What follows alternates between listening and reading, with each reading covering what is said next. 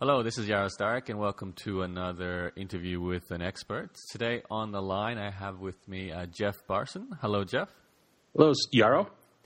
Now, Jeff uh, has been in touch with me for I think a long time, actually, Jeff. I'm not sure when you first got on my radar. Maybe you can help me. What are we talking? Uh... Well, uh, you know, one time I was writing uh, initially years ago uh, when you owned Entrepreneurs, not Entrepreneurs Journey. What was the the small business blog? I was small business branding. I was guest writing on there for a few months, and I think that was our first kind of connection. Okay, so that's at least four years ago, I'd say by now. Yeah, okay. probably something like that. Yeah. Now, Jeff uh, comes from a medical background, which has parlayed into all kinds of entrepreneurial endeavors, which is what we're here to talk about today.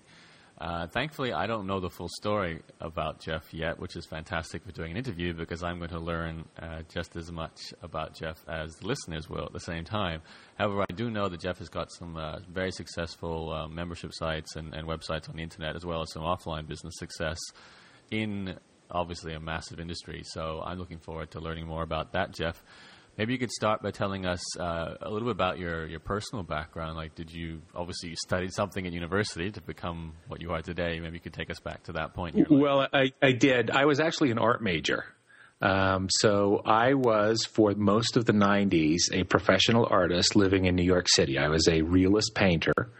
Um, and I had clients that ranged from most of the uh, publishers in North America through Warner Brothers and and did um, you know paintings and and had galleries and agents around the country.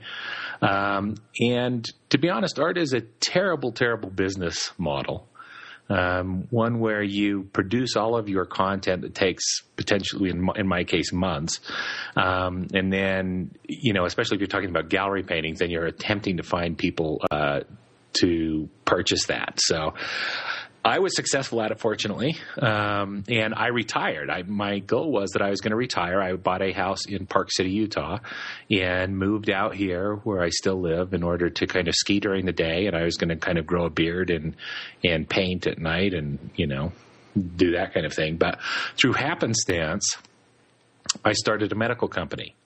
Um, uh, you know, I saw an opportunity, and so I stopped. I stopped my art career uh, stop. How, how, can an artist suddenly become interested in a medical career? well, at one time I was a pre med major too, so I had a double major, and I was a pre med major and an art major. And then one of my professors uh, basically kind of pulled me aside, an art professor in this case, and said, "You know, do you know how many art? You, do you know how many doctors there are?" In the United States, and do you know how many good artists there are? And don't you think you would be best, you know, don't you, don't you want to do something, you know, that's going to make an impact? Is basically what he told me.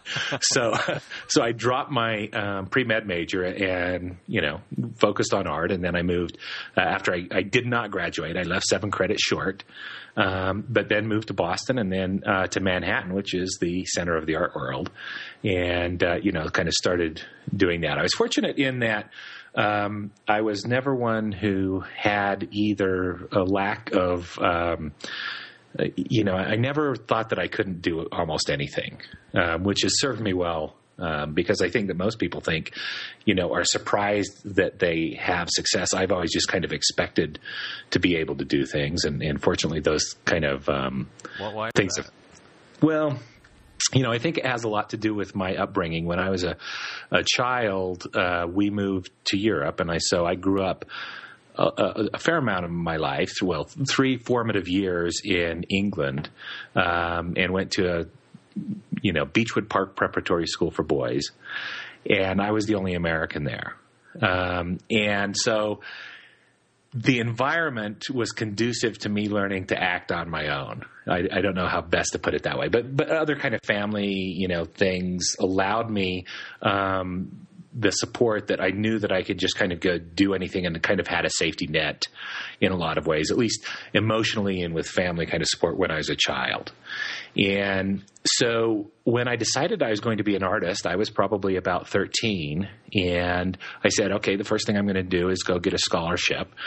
And so I, you know, applied and there was one school, and it happened to be in my state that I wanted to go to. And at the time in the 80s, it had one of the better uh, illustration programs in the country. Probably, you know, one of the top three schools in the country. Really wanted to go there, so I went there. And, you know, art, if you are an artist, um, and I used to teach this to university students. If you're an artist, the level of competition that you are going to face is unlike just about any other level of competition. It is, it is you know everybody who goes to art school in at the university level was the best artist in their local school district and some other kinds of things. But art is not valued the same way that you know finance is valued or other things. There's it's very difficult to make a living as an artist. And it's very it's even more difficult to make a lot of money as an artist.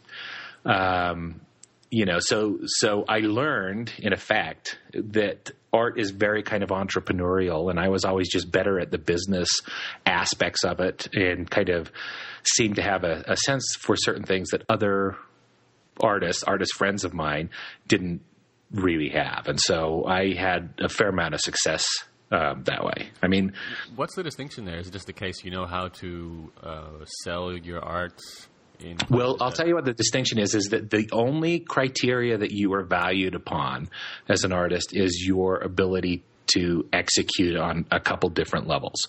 Now, some of those are social levels, uh, some of those are other, you know, kind of levels, but the predominant one is it depends, it is entirely a meritocracy. If you are, you know, uh, deaf, dumb, and blind, but you can still paint better than somebody else, uh, you will be able to you know, have success. Now, uh, you know, there are anomalies with that, and there are kind of cliches about um, that that, and some of those hold true. I mean, it is the case that everybody, and literally everybody actually wants to be an artist. I don't know of anybody who doesn't want to be an artist because being an artist has a certain kind of sense in their mind about, okay, I get to wear a beret, I get to go around and, and do things that other people don't want to do. I have kind of social capital that I can spend in various ways. All of that is very true. But most people don't want to actually do the art because if you are an artist, your life is spent at two o'clock in the morning in a dark room by yourself.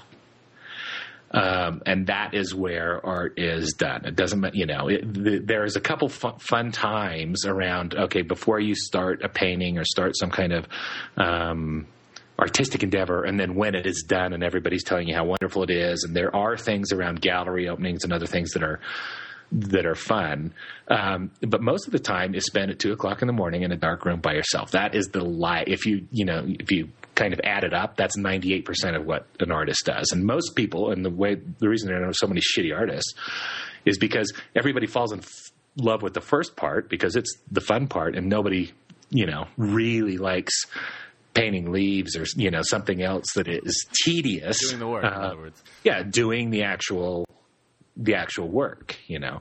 And there are no barriers to entry. Anybody can do it. And it is all judged on merit as well as you know there are some other kinds of things and i do i mean we don't really want to I, i'd be happy to talk about the artwork because that gets me really animated um, I just have one more but, question regarding the art before we move on to the, the more present okay. day stuff. I'm very curious about this. Now, okay, so obviously you were different a little bit in the sense that you're willing to do the work, which is as a criteria for an entrepreneur, probably the most important criteria as well. So this is a pattern that you know is in every industry, I believe but uh, there's got to be more to it in terms of selling your paintings as well, or, or is it a case of? Um... No, there. I mean, there's yes, there's a, a tremendous amount of things that you learn as a successful artist that help you in every other kind of business. Um, I'll, I'll, drop a couple of, of, kind of cliches about that. There's a saying in art, the art world that big work sells little work. And that means that if I have, and my work is pretty expensive, although I don't have any more to sell, I've sold it all long ago. Um, so my work would range from about, for a gallery painting, from about $12,000 up to about $60,000. And this is, you know, 1997, 98, that kind of time. Now, how can you do that? If, Where do you get that number from? You make it up. it's what the market will bear.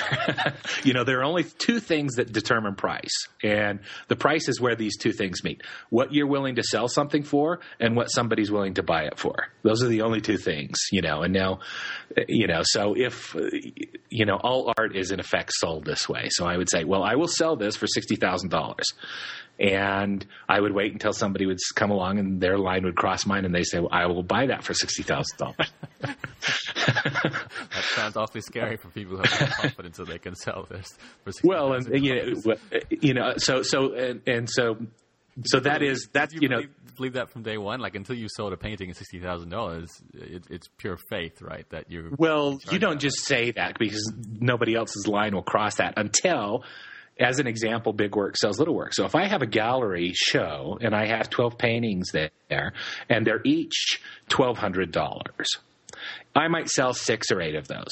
If I have another painting there that's $60,000, I'm going to sell all the little paintings because in the prospect's mind, they're looking and saying, okay, I'm going to spend $1,200 or $12,000, but the artwork that I am buying is from an artist who sells his paintings at $60,000. Is that making sense? So, so you will put a big painting or some expensive things in in order to sell the stuff. Now online, you tend to see that a lot with okay, here's the, you know, I have this ultimate package and it's $3,000, but you can get in at this low low level of 299 or 29.99, whatever it might be.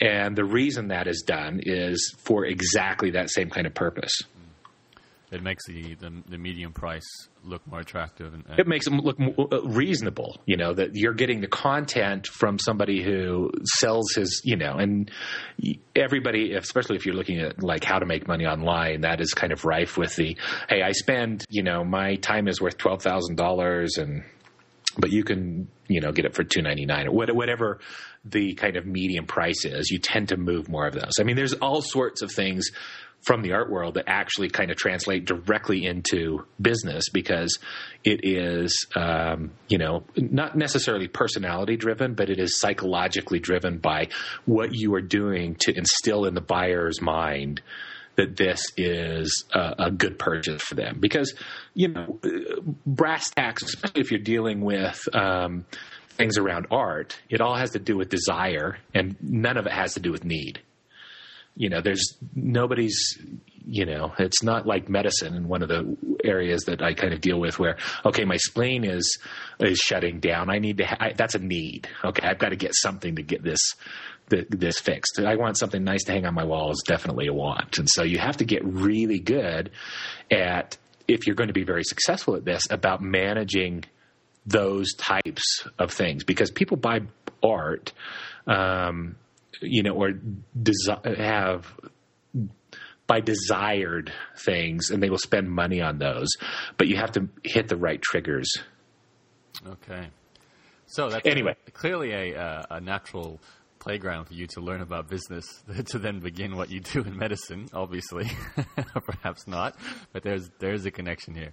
So you were studying medicine, and then a business opportunity opened. Up. Yeah. So I I basically retired, and I moved out to, to Park City, bought a place out here, and I was going to, uh, you know, go snowboarding uh, during the day, and I have a hot tub, and whoever I met on the board, you know, the slopes, wanted to come back and you know, it was going to be my life of leisure kind of thing, and I'd still be painting was the idea. And um, I ran across a opportunity, which was that I had a family member who was a physician, and he was trying to open up a cosmetic clinic. He was not in cosmetic medicine uh, really at the time; he was just starting this, and he was doing terribly at it, and um, in effect asked for my help in, in a couple of ways. I mean, he needed, he thought he needed marketing and some other kinds of things. And I'd always been around working for agencies and have been in advertising and marketing and stuff as well for a, for a long time. And in looking at what he was doing, I realized that there was much more of an opportunity here that what he really needed was much more business acumen um, as well as driving patient flow and operational procedures and a bunch of other things. Now, of course, I didn't have a background that screamed I was the person to do this, but um, I did have a fair amount of capital inside of my extended family. And this is an extended family member where I would go and say, Oh, I'm going to go do this. And then I would actually do it. And so I approached, um, uh, this physician in my extended family, and I said, "Look, this is what I'm going to do. I'm going to give up my art career, and we're going to start this business, and I will run it, and you know, we'll see where it goes." Now, to be honest, I don't remember exactly how I put it, but it was it was uh, persuasive enough that he said, "Okay." Um, and so I stopped painting. I called up my agents and said, "Look, I'm going to, you know, not be sending you any more work. Stop sending me jobs, and I'm not going to send you any more stuff." And so we started this medical business, and and in the United States. Um, especially this is uh, it gets a little tricky here around medicine because as a, a non-physician you cannot for example employ or partner with, directly with a physician. And so you have to have corporations set up in order to kind of do this in a manageable way. But we started a cosmetic clinic uh, out of his existing clinic which at the time was p- doing pain management. And we grew that well you know and in roughly three years i think we had seven clinics in four states. Uh, his income went from a full-time physician who was doing pain management. He was probably taking home about $130000 a year. His clinic was probably doing about 340000 or something like that with six employees. Um, to where he was able to we had another physician working in that clinic and he was able to call in sick and do some other things, basically take time off. And his, within 18 months, his income went from 13, well, 100, say $130,000 to about north of $800,000. So everybody's pretty excited about this, and we had opened up other clinics, um, four in, in this state, and then uh, Tennessee, we had one, West Virginia, Florida. And while I was doing that was just about the time of about 2002, maybe kind of getting in 2003. And I started an online community. I've always kind of been enamored a little bit with uh, technology and stuff as well.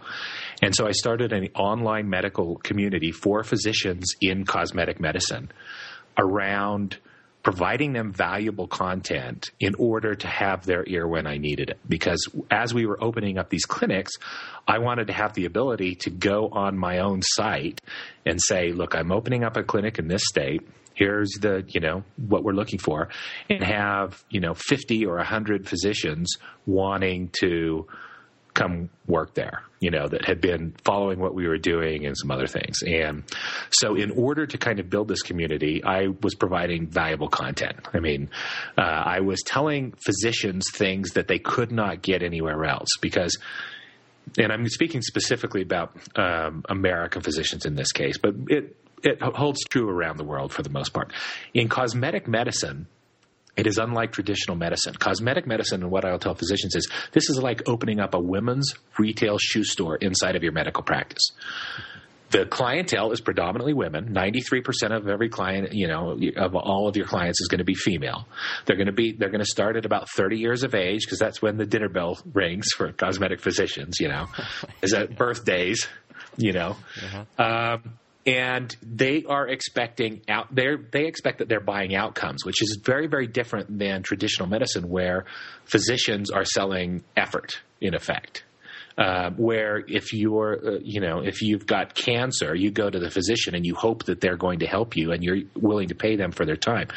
If somebody is going in for a facelift, that's not what they their expectation is. And so there's a much different dynamic. Now the plastic surgeons and the dermatologists who have been fighting over this marketplace, cosmetic medicine, um, since the 60s, now had a new competitor and it was brought about by the advent of technology, which allowed medicine to be delivered through a technology platform that used to be delivered only through a manual skill process. So we're moving right now from um, an environment where a physician who is in cosmetic medicine, say a plastic surgeon, very expensive to train, and he is doing invasive surgical procedures and liposuction and facelifts and that kind of stuff. Now there are technologies developed, things around laser hair removal and IPL treatments, and I can you know get rid of age spots on the backs of your hands and other things that are not delivered you know, that are delivered through a technology which makes them scalable, replicable, and a lot easier to kind of deliver. And so there's now, instead of just having plastic surgeons and dermatologists, there's now a third leg on this stool, which is these other physicians like we were. Um, who now are using technology to address this market that are not you know, trained or board certified in surgery because we're not doing surgery and are not trained or board certified in dermatology, which is actually the diseases of the skin.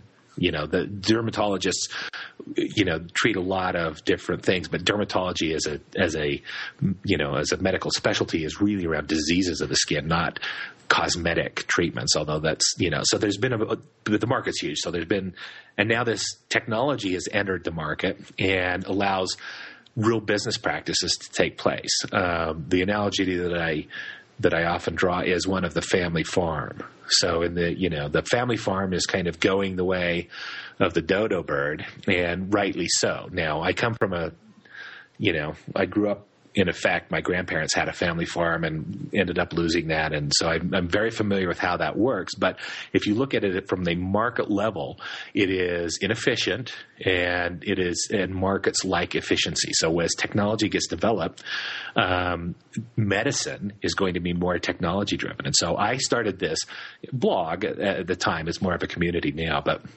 and I would tell physicians, here's why you don't want to buy this IPL treatment. Here's how to negotiate. Uh, here's how to compensate your staff. And it was it was information that physicians can't get anywhere else because they're all isolated and all in competition with each other you know. Um, and so we competed as a real business with physicians who were not used to competing at this kind of level. Uh, so we advertised in ways that they didn't advertise. We talked to our patients in ways that they did not talk to their patients. We offered treatments that you know you couldn't find anywhere else, and we um, kind of rolled up into the markets where we were, and were very, very kind of successful. All right, I need one thing explained to me here. Um, sure. The the difference you were talking about cosmetic surgery and, and dermatologists. I understand those two. But what is the type of treatment well, uh, here with technology? Like, what is technology? Sure. So it hasn't. It hasn't. Sometimes they'll be called uh, aesthetic physicians. Uh, the name of my so- site is Medical Spa MD. Um, now we were a you know by default a medical spa, but we were 100% medical and offered no basically spa treatment. So you would come into one of our clinics and you could get Botox or Restylane, laser hair removal, photofacials, um, skin tightening treatments, all the kind of technology treatments, and nothing like you know, massage or aromatherapy or all that kind of stuff. You know, the, the stuff that you go to a day spa. So it's, non-invasive surgical technique. Non-invasive, yeah, non-invasive surgical or not non-invasive medical technologies was where we we kind of focused in, and so I ended up with I ended up exiting that uh, business, and in about 2004, but I still had this community of physicians, and I always liked helping this kind of community, and so I continued to do so. And for a little while, I did kind of consultations with mm-hmm. physicians who write all the content for that site, by the way, or at it... the time, yes, I was writing all of the content, and most almost all the content I still write. So you're giving business training to cosmetic surgeons, basically. Well, in effect, yes, and and we deal with things that they they don't have access to in any other form because there are no communities around this and the and the reason is is that the information that a physician has access to has to do with things like trade shows, with publications, trade publications, and those are all run through an advertising revenue model. And when you run information through advertising, it gets filtered. Uh, because so so if you're going on to a uh, into a trade publication or something for dermatologists, that publication cannot say you know this technology sucks and this is obviously a better deal and this is you know how you want to do that because they have the the person who's paying them, the reason they're making revenue is through advertising, and they cannot give an unbiased kind of filter. So we became a lot more around like the uh, consumer reports of uh, medical technologies. Now, I have to say that we were quite successful with this, and it also irked some people. In fact, I think I've I think I'm going through my fourth. Um, actual lawsuit right now.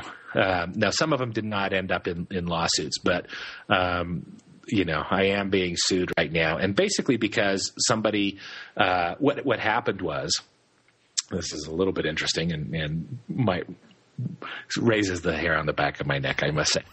Um, what, what happened was public. Remember? yeah. So what what happened was there were some medical. There was a medical spa franchise. I won't name it. Just it's probably on my blog by now already. But there's a medical spa franchise that went out of business, and the reason they went out of business was that their franchisees organized in effect on my site. They would leave comments, and through the you know the information that they had left on the comment, other people would recognize, oh, this person owns a franchise, and they were trying. To, the franchisor was attempting to kind of keep them all separate and siloed, and so they connected to each other and they started talking about you know now through email they found themselves on my site and then and then would you know post um, post comments and connected to each other through email. And then they basically organized and stopped paying their franchise fee and drove the franchisor into bankruptcy. Now businesses don't like that and so they tend to try and sue everybody. And so they there's this time they're suing all of the franchisees, and they kind of named me. Now they don't make any claims against me other than I'm just a bad, terrible blog. I think they call me something like that. You know, nasty.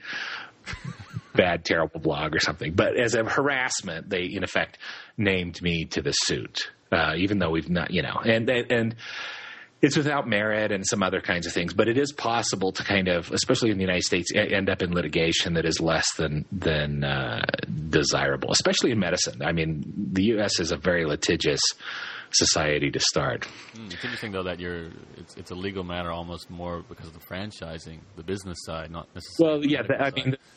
I have gotten nasty letters, nasty grams from other lawyers because somebody will leave a comment and say, you know, these this training program, you know, sucks. Or I mean, they sometimes will get very kind of vocal in their outrage. And the truth of the matter is that if we didn't have the clout that we had inside of the the community, where the VP of sales knows that we're either moving product for them because they've gotten a positive reviews on the site or we're costing them because people are posting negative comments about them. It wouldn't be, you know, if it was just my personal blog and nobody read it, nobody would care. Um, but the fact that we're actually kind of moving the needle for companies one way or another makes them care a great deal. So anyway, so that was that was why I started the site. Now, at about the same time, I you know was looking to do some other kinds of things and and uh, invested in some technology startups, and I now work with technology startups, and you know, so I in effect have a day job.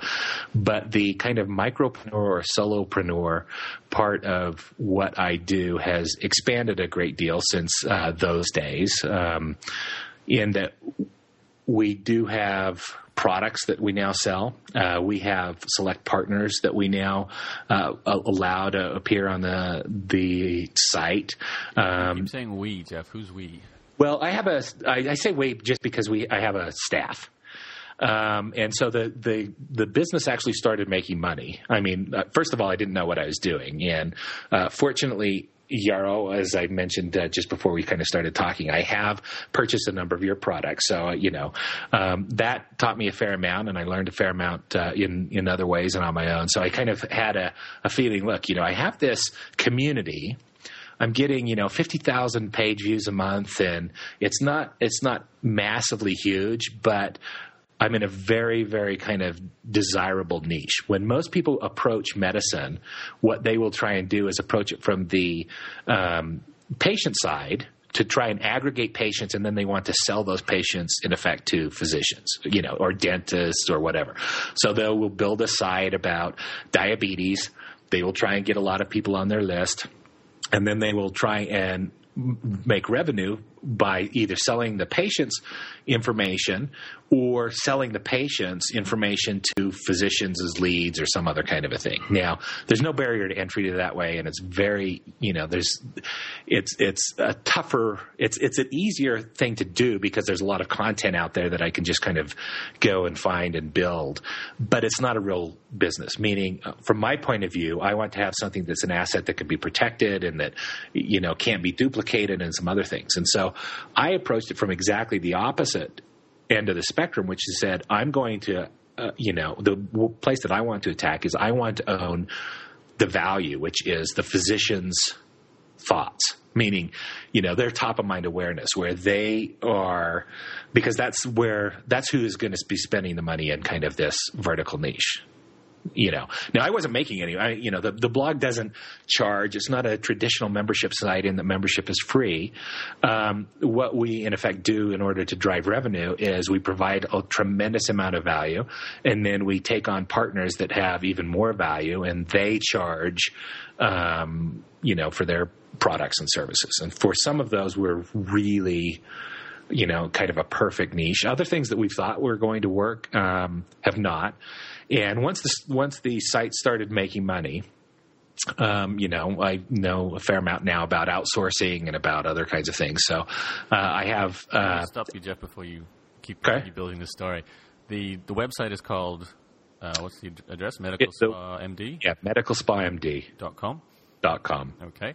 Now it started as a blog. It grew into a community site, which I presume. But when you say that, you did you add a forum to it? What's the community aspect? Yes, there were a couple things that that happened. First of all, um, I made some you know, over the years, in effect, I started and I thought, oh, I'll put some advertising on there. So I had uh, a Yahoo AdWords thing running, and I would make maybe two or three hundred dollars a month with that.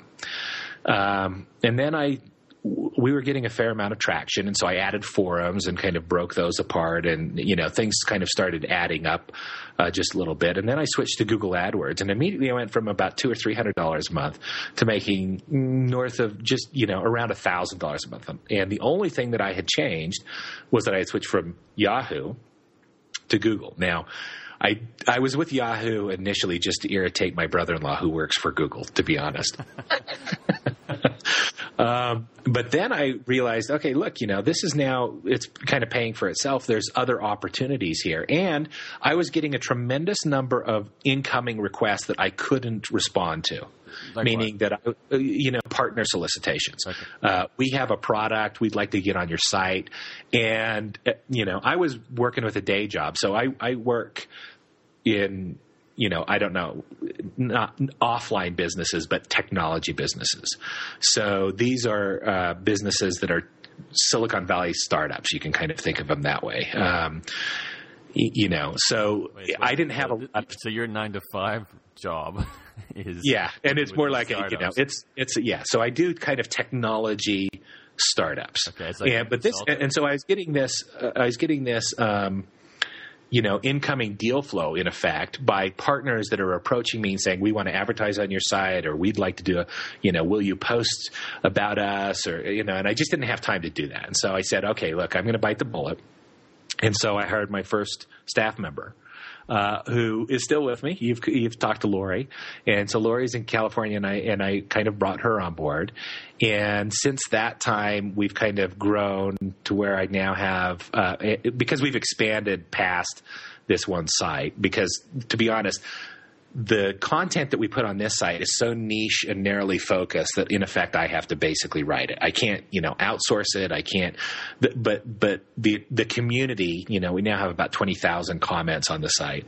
The community provides a huge amount of value. That was something that, you know, I learned was was a huge benefit is if you could engage the community where they were actually not only um, receiving a tremendous amount of value, but they would actually provide the value as well. So we have very very kind of if you go on the, the site and do searches and find comments, um, I have one post that I did. It has more than a I think it's got more than a thousand comments, and you know that kind of and these are not comments like hey great post. Okay we're all familiar with that.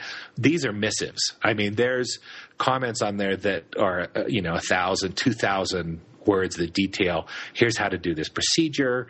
Uh, here's my experience with this uh, head from this one certain IPL here's how to rebuild this part. Here's where to buy this kind of you know th- these are not things that you can necessarily find. Very kind of niche. And if you're looking for information about cosmetic medicine and around technology, we in effect became the default single source where you could go online and kind of have some sense of trust that you're not just being pitched to by one of the manufacturers, right? Um, and so these incoming deals that I was kind of getting, I didn't really have time to, you know, respond to them or anything. And I knew that I was losing revenue and I knew I was going to have to bite the bullet. So I basically, you know, hired one full time employee. And um, that was a big inflection point for this business.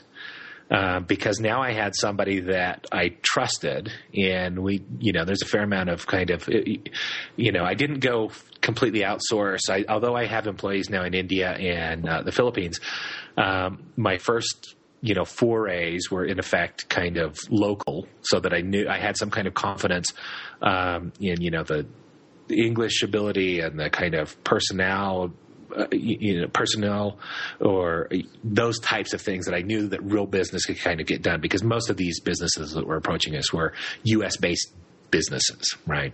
And this was not going to be conversations that were taking place via via email and some other things.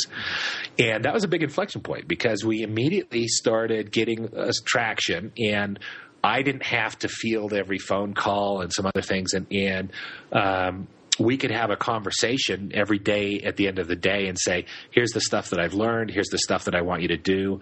And here's the, where this, where this deal is right now. And here is how I want you to position this deal and what I want you to say. And this is what, and most importantly, when you're dealing in this kind of an environment where you're kind of negotiating through somebody, which is in effect what I was doing, what I want the recipient to understand this is this is the, our position, but uh, the way that I want you to talk about this is this is what this other partner should understand about what it is that we're doing. And we said no.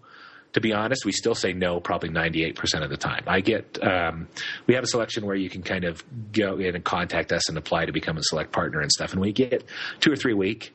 Um, and I think we have maybe eight partners total or something like that now. And what do the partners receive? Well, the partners receive they receive a couple of things. So we built this as a it's a it's a little bit novel in that all of our partners are in effect kind of brick and mortar businesses. They're not just selling information products or other things. Um, some of our partners do really pretty well. Uh, you know, in the millions of dollars in retail uh, sales over the course of a year, and they receive space on our site. Uh, you know, we in effect vouch for them. I mean, because the way that this typically works is if I'm a physician and uh, you know I am buying a product, I'm just a lonely physician and I'm only buying five or ten thousand dollars of product a year. I the, I, the rep that I'm dealing with, he's got another 200 physicians he's talking to. I don't have any real recourse if something goes bad. I don't have any buying power. And so what we do is we take our entire community and we aggregate the buying power. So you, it, it's free to join. So as, as you join that, we demand from our select partners pricing um, so their pricing is lower than you can buy by yourself. And exemplary customer service because for medical equipment? Yeah so medical equipment we you know we have partners that sell things like uh, injectables so in pharmacies um, or they sell training uh, you know or they run conferences or they have like subscription. club almost. It's a little bit like a discount club but it's it's it's much more than that in that everybody has recourse. So so as a physician now I've joined Medical Spa MD. Now I have not only do I have pricing power, okay, but I also have a venue that I have a, a, the microphone, right? Because if we if you are a physician and you buy something from Medical Spa MD, a select partner, and you don't like it, or they, you know, don't carry their end of the bargain, not only can you go and post that on the site, which I don't like, but you can send me an email because I've said these are the guys that you should be buying from, and I don't like that.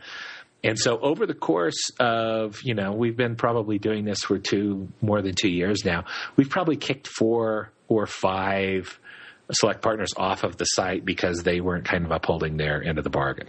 Does that, does that, make sense? So, so as a physician, it's just like a no lose scenario that way. You know, not only am I getting this um, discount on the services, but instead of going from a you know a, a peon discount guy, now I'm right at the top of where they want their customer service to be because I'm aware because we talk to our partners. You know, uh, we talk to our partners probably pretty often, once every other week at least and they're all aware that if this is a Medical Spa MD member, this came in through that phone number or whatever, that these guys get the you know kind of white glove treatments, which is pretty nice for a physician. And so, um, you know, we end up with something that's uh, a pretty you know a workable model in that way. It's a nice sort of transparent credibility mechanism that the crowd determines what to trust and, and you can get out. Well, they, yeah, because the, because they will then go and post, and they will say either I had a very good experience or I didn't have a good experience, and you know then we will not only can they go to the company, but they can go in effect to us as well as the community, um, and the companies are very very aware of this. Now, like I said, I've been sued a couple times. They're very aware that having negative press on the site, and this is not something you can just you know, if nobody's going to your site, nobody cares, to be honest. So you have to have, before you can put something into operation on this kind of a level, you have to have a certain kind of traction uh, inside the community. You have to be driving the right kind of traffic, and, and people have to be hearing about you a fair amount in order to kind of do that. But that has also kind of led to a number of other um, businesses, in effect. And so the, the most recent one is that we're breaking out of just the kind of cosmetic um, area, and we've uh, launched a site. We launched it in August. No, let's see, November seventeenth of last year, uh, 2010, called FreelanceMD.com. And this site is for all physicians and deals with lifestyle issues. Uh, so everything other than the clinical practice of medicine. So um, things around okay, how you're going to negotiate, how you're going to invest your money, how you're going to um, manage your assets, how you're going to build additional revenue streams outside of your clinical practice, whether you want to leave clinical practice. Um, you know what kind of jobs are available to a physician that that wants to leave medicine, which there are a growing number of. And I have a partner in in that business, a physician uh, who's an emergency med physician who was running uh, uh, conferences for exactly this kind of stuff. He does wilderness medicine and what is called adventure medicine. So if you're, you know, you're going to, if you're going to the, you know, jungles of Borneo and you're going to be gone for three months and you're taking a physician along, he's one of these guys that you want to take along, kind of a thing.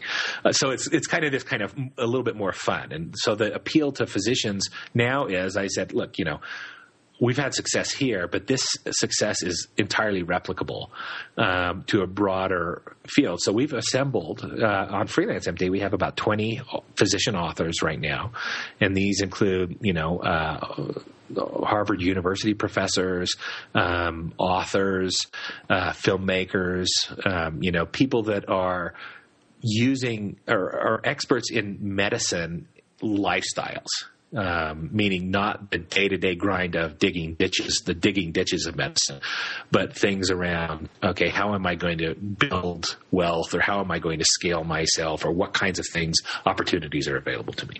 And to be honest, that site is doing much better than I ever even hoped you know. Um, so we'll see where that kind of goes. All right. Now, we're getting towards the end of the interview here, Jeff. There's a few things I'd just like you to share with us before we do wrap up. Uh, in terms of revenue streams, it's I, I, I, kind of understand what you're doing. But maybe you could break down a little bit more about uh, you know how how your whole online platform derives revenue and, and what do all your staff do? Because it sounds like you've got more now than just one full time employee as well. Yeah, so I have uh, one full time U.S. employee. Uh, I have had others, but uh, have ended our relationship with with the others. Uh, then I have a staff of five in the Philippines, and then I have one full time uh, developer in uh, India. And they kind of range. They they are kind of segmented. But, um, I have a system in which I use a well, if you're familiar with um, product kind of management systems, you know, or, or project management software. Um, like once I, yeah, like a Basecamp. I'm using um, Active Collab is what I'm using, but uh, like a Basecamp. Um, so what I did was I was triggered on actually through one of your blog posts onto the. Uh, to some other kind of outsourcing things.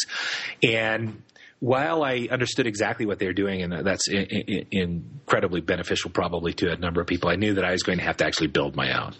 Um, because what we're doing is things that are in some ways typical. So we're writing articles in some things or formatting or reaching out to people. Um, and in other ways, we're kind of, you know, doing complex negotiations that I, in effect, don't have time to do. Um, and so we have, I built basically modules about, okay, here's how we're going to do this. And, and so for my outsourcers, not my domestic, but my international outsourcing team, they basically go through an entire training module that says, here's how our businesses work. This is the, the range of businesses. Here's the number of sites that we have. Here's the logins and passwords. And so they are then assigned to a module that I've kind of created. And this is typically through screencasts as well as kind of written, um, and has a task list. And it might be, okay, we're going, you know, Facebook marketing we do. We do you know, kind of Twitter marketing, although I, I'm less of a fan of, of Twitter than I am of some of the other social networks, LinkedIn, uh, you know, groups, and how we're going to approach individual um, physicians to alert them around, about our products, and then how that's going to that's going to happen once we have an incoming lead of some sort. Because the way that we I manage these businesses these online businesses is we just provide a, a, huge amount of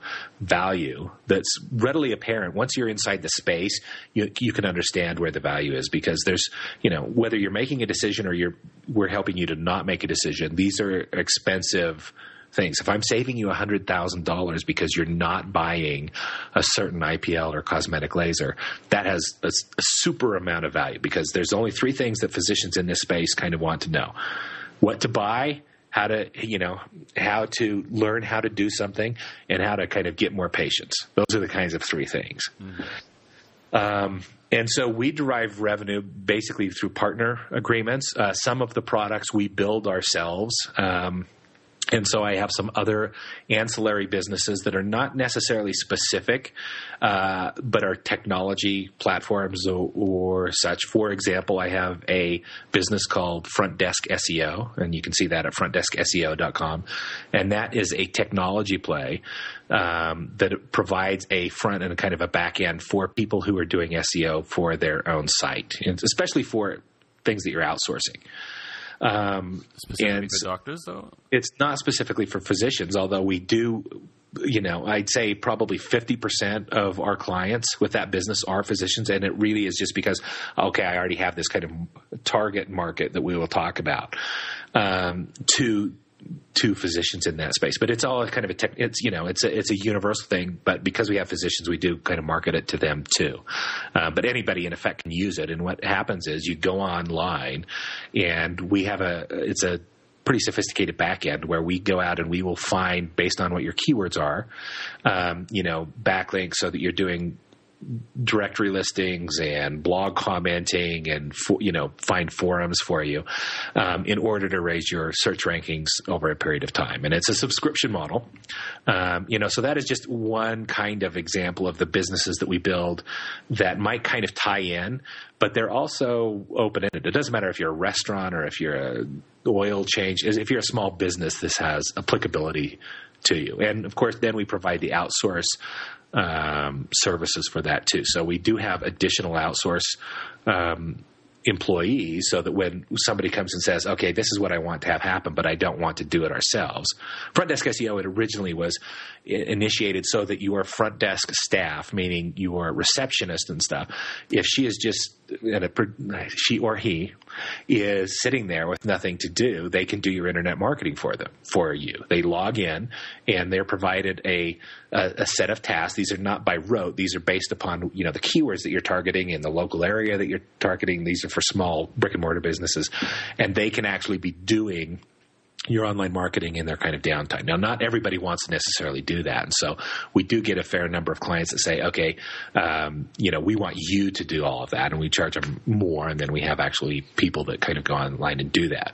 But one of the things that I have found, and you know, there's a saying in in how to make money online, which is the money is in the list, is that the community you know the, the the relationship that you have with the community is really where the the value is if you can make the me- needle move by making a recommendation and that's you know why you ha- have lists and things in the first place then you've got an asset that can kind of um, you know be leveraged into to a reasonable amount of income and and In, in, what, and in your case, what's what's the total value of the business? Like, what's your turnover? If, if, obviously, if you're comfortable um, stating.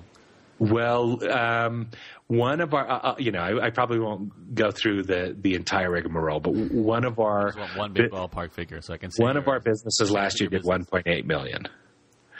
Is that the online one, or Yeah, so these are online businesses. So these are these are and and fortunately that provides a, a system that allows you to once you're making money, you can then scale and actually spend money. So you're not worried necessarily about um, you know taking on the additional risks of of outsourced employees and stuff, and it allows you to spend your time on working on the business once you kind of get your head above the clouds. Now, I had you know you're you're aware that is not uh, normal income. And one of the reasons, meaning that even if you're doing online, that's pretty decent. Um, and especially if you're doing it part time uh, online and, and you have basically employees that are doing almost all of the work, uh, that's pretty good.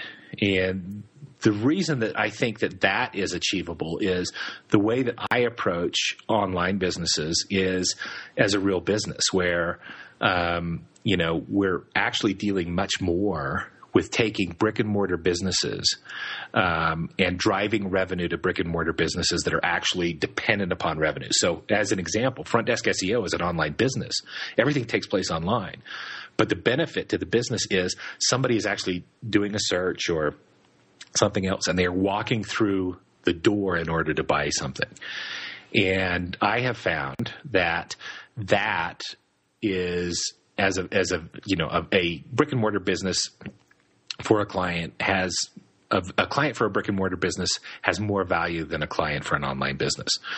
Uh, typically because they kind of capture those people and they're selling them stuff that is, you know, delivered in, in some kind of a way and they're willing not only to pay pay more, but they are driving more revenue than it's possible to really do online, except if you're doing some kind of expensive membership site or something per person. Okay, so Jeff, I, I think I'd like to wrap it up. We're almost getting to an hour for this interview. Uh, with with one question, really, the, the probably the most important one for everyone listening to this. Uh, for a lot of people, they're brand new at this.